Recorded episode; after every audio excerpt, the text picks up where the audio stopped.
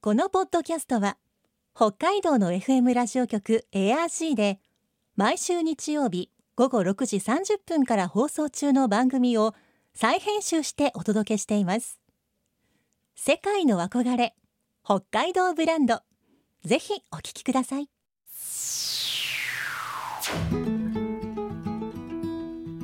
今世界から注目される北海道。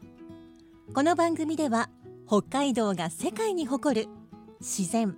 文化産業などをピックアップ。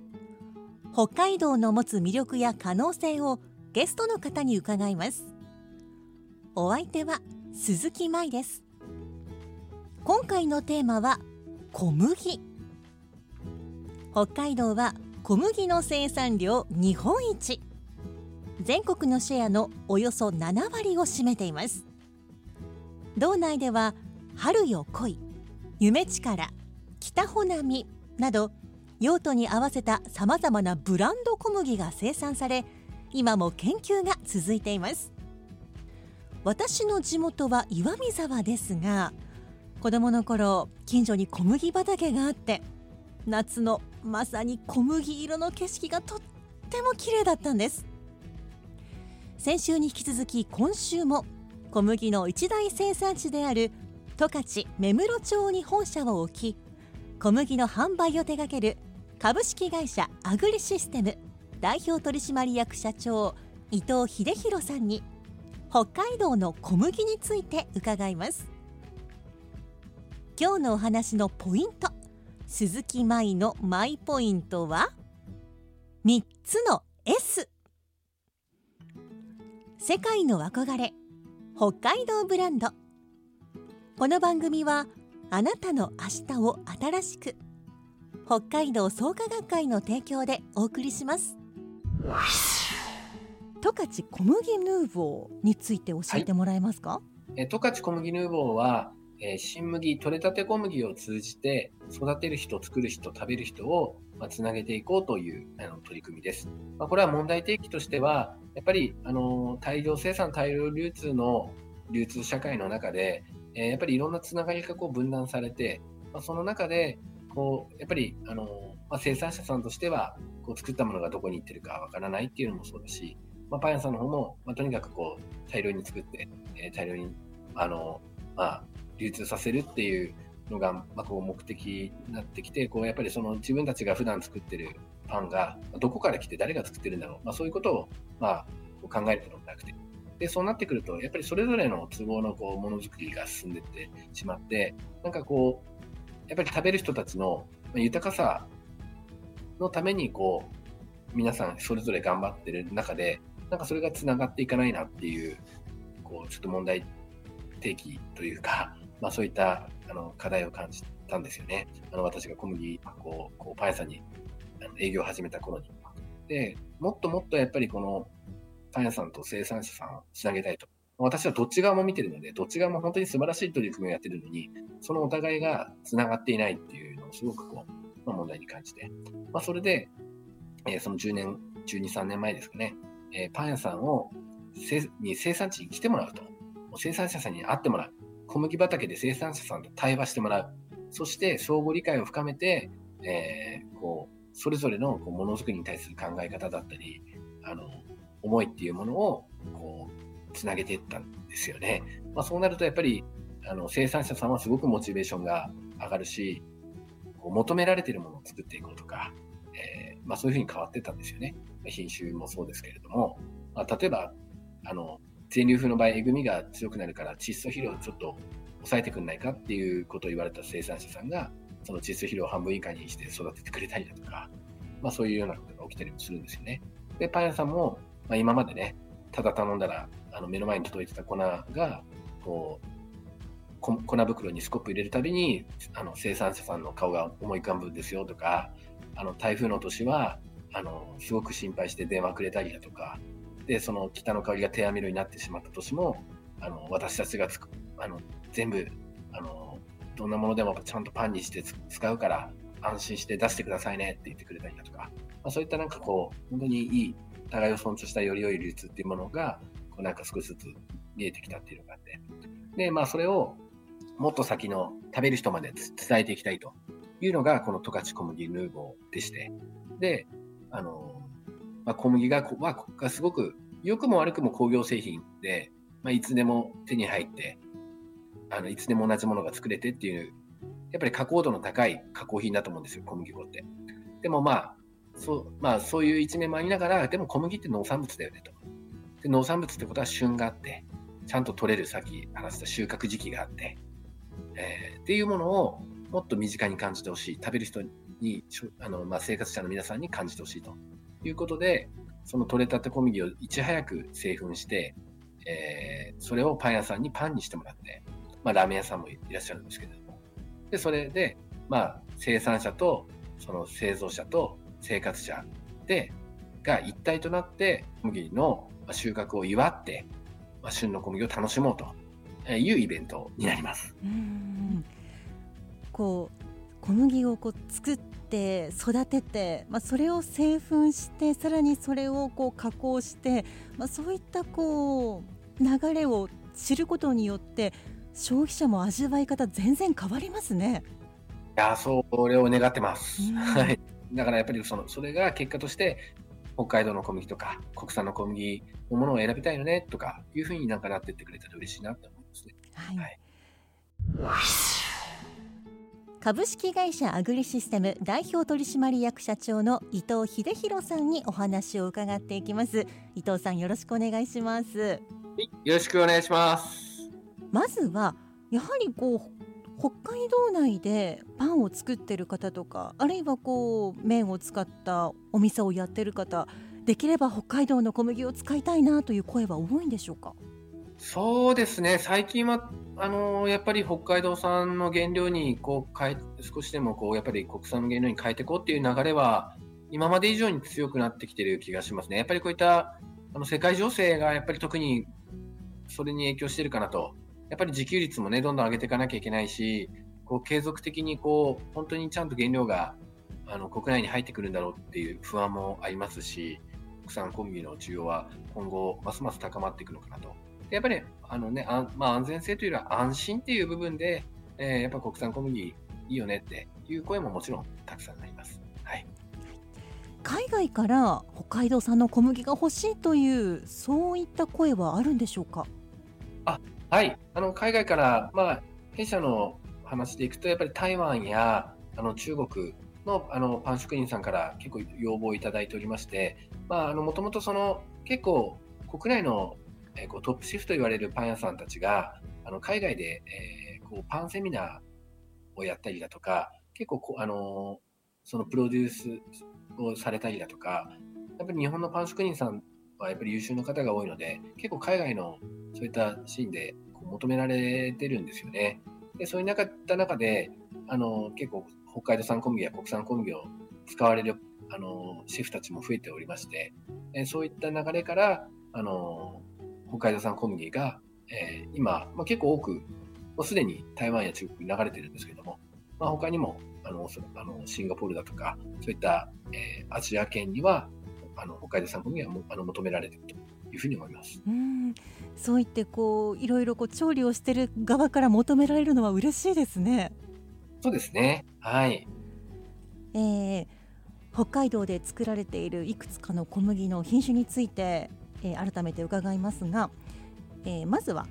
春よ恋これ恋の漢字が初恋とかの恋で大変可愛らしい名前ですがこの春よ恋の特徴について教えてもらえますか？はい、えー、春よ恋はあのー、すごくまあこれもパン屋さんたちにすごく長く愛されている品種なんですが、まあ、特徴としましては、まあ、一番生パン性が結構高くてですねあの、まあ、パンを作る上ではすごく外国産小麦に近いあの部分がありますね、生パン性としては。で、まあ、それでいて、まあ、せあの、なんだろうな、香りだとかも良くて、まあ、特にだから食パンだとか、まあ、本当に、まあ、パン全般に使えるんですけども、あの、食パンなんかを使われ作られてるパン屋さんが多いですね、春こで。うんでは私岩見沢に住んでるんですがよく地元のパン屋さんで北の香り使ってますという文字を見かけるんですが、この北の香りの特徴についても改めて教えてもらえますか？そうですね。北の香りはやっぱりもちもちした食感であったり、まあ、こう黄色みがかった粉の色。まあ、この黄色みがかってる色の粉っていうのは、まあ、これ職人さんから伺った感じでは結構、あの、なんですかね、乳製品との相性がいいって言われていて、結構牛乳と合わせると、あの、美味しいあのパンが結構できたりだとか、あとやっぱ甘みが強い、とにかく甘みがありますね。本当にこう砂糖だとか使あの入れないで作っても、あの、本当にこう、なんか、あの砂糖が入ってるんじゃないかっていうぐらい甘いパンがあのできたりだとかですね。あの、まあ、本当に人気品種ですね。では、えー、北進という品種、これはご逆に以前たくさん作られていたものなんでしょうか？はい、そうですね。北海道ではその夢力が出る前に、あの北花見の前に作らの前あの前の品種になるんですけど、当時はだから98%が北進が作られてたんですよ、北海道では。でまあ、うどん粉用としてあの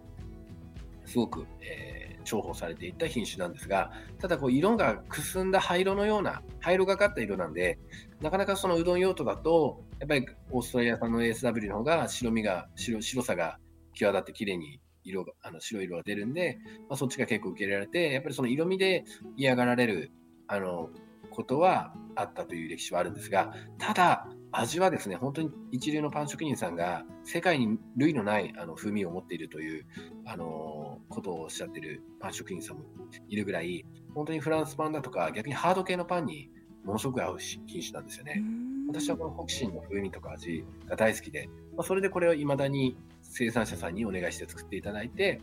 これは石臼で引いてですね、あえてその個性、特徴を残しやすい引き方にして、えー、パン屋さんの方にあの流通しております。そうか、そういうこう製粉のやり方でもまた風味などが変わるわけなんですね。ねはい。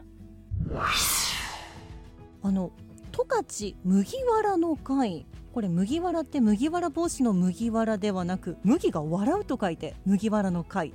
と書きますがこちらはどんな会なんでしょうか、えー、アグリシステムの契約生産者さんと、えー、あと北海道のえー、メーカーさんとかパン屋さんですね、とアグリシステムで立ち上げた、えー、小麦の、えー、協議会でございまして、でまあ、国産小麦を、まあ、普及する取り組みや、まあ、全粒粉を普及する取り組み、えー、そして先ほどの十勝小麦ヌーボという、まあ、新麦を使って、まあ、育てる人、作る人、食べる人をつなげていくっていう取り組みをやっているんですけれども、まあ、そういったあの、まあ、北海道産小麦のあのまあ、普及に関わるような取り組みを行っている協議会でございます。うん伊藤社長が今後小麦で実現したいことって何でしょうか？あそうですね、まあ、小麦ヌーボーが来年で、まあ、10周年になるんですが、まあ、やっぱりその、まあ、生産者さんとパン屋さんのつながりっていうものは本当に広がって、まあ、この10年で本当に、えー、毎年80人から100人ぐらいのパン屋さんが畑に足を運んでくれるようになったんですよね。で、その先の生活者の皆様にまで、やっぱりその思いが、まあ、なかなか今は、今もこの10年やってきたけれども、まあ、届いてないというところで、やっぱりまあこういった小麦ヌーボーだとかを通じて、もっともっとその生活者の皆さんに、この生産者さんの思いや、まあ、パン屋さんの思いを届け届けられるような、まあ、取り組みを続けていきたいなというふうに思ってます。まあ、そしてやっぱりまあうちの経営理念でもあるんですけども、まあ、子どもたちの未来のためにという経営理念でうちはやっておりますので、より安全性の高い、安心できる小麦粉を、えー、生活者の方たちに届けていきたいという、え思いでおります。あの、どうしてもそういう、こういう話になると、なんかこっちは悪くてこっちがいいみたいな、あの、議論になりやすいんですが、私が伝えたいのはそういうことではなくて、我々含むすあの全ての消費者、まあ、生産者も含めた全ての消費者が消費者としての立場でこう選択した積み重ねが今のこう、まあ、流通を作っている、今の市場を作ってるわけなんで、まあ、我々の選択が、まあ、今の本当にこう、まあまあ、今今なんですよね。だから何かをこう単純に否定して、これがダメだろう、あれがダメだろうではなくて、まあ、我々がその選択を積み重ねていきながら、こうより良いものをこう選択できるようなあの社会にしていく必要があるのかなと。まあ、本当に一人一人のあの選択でそれが変わっていくので、なんかそういった意識あの意識で、まあ、みんなでこうなんかこうより良いものを目指していけたらいいなっていうふうに思ってます。まあ一人でもそう思う人が増えるってことでこうどんどん変わっていくいくといいですよね。そうですね。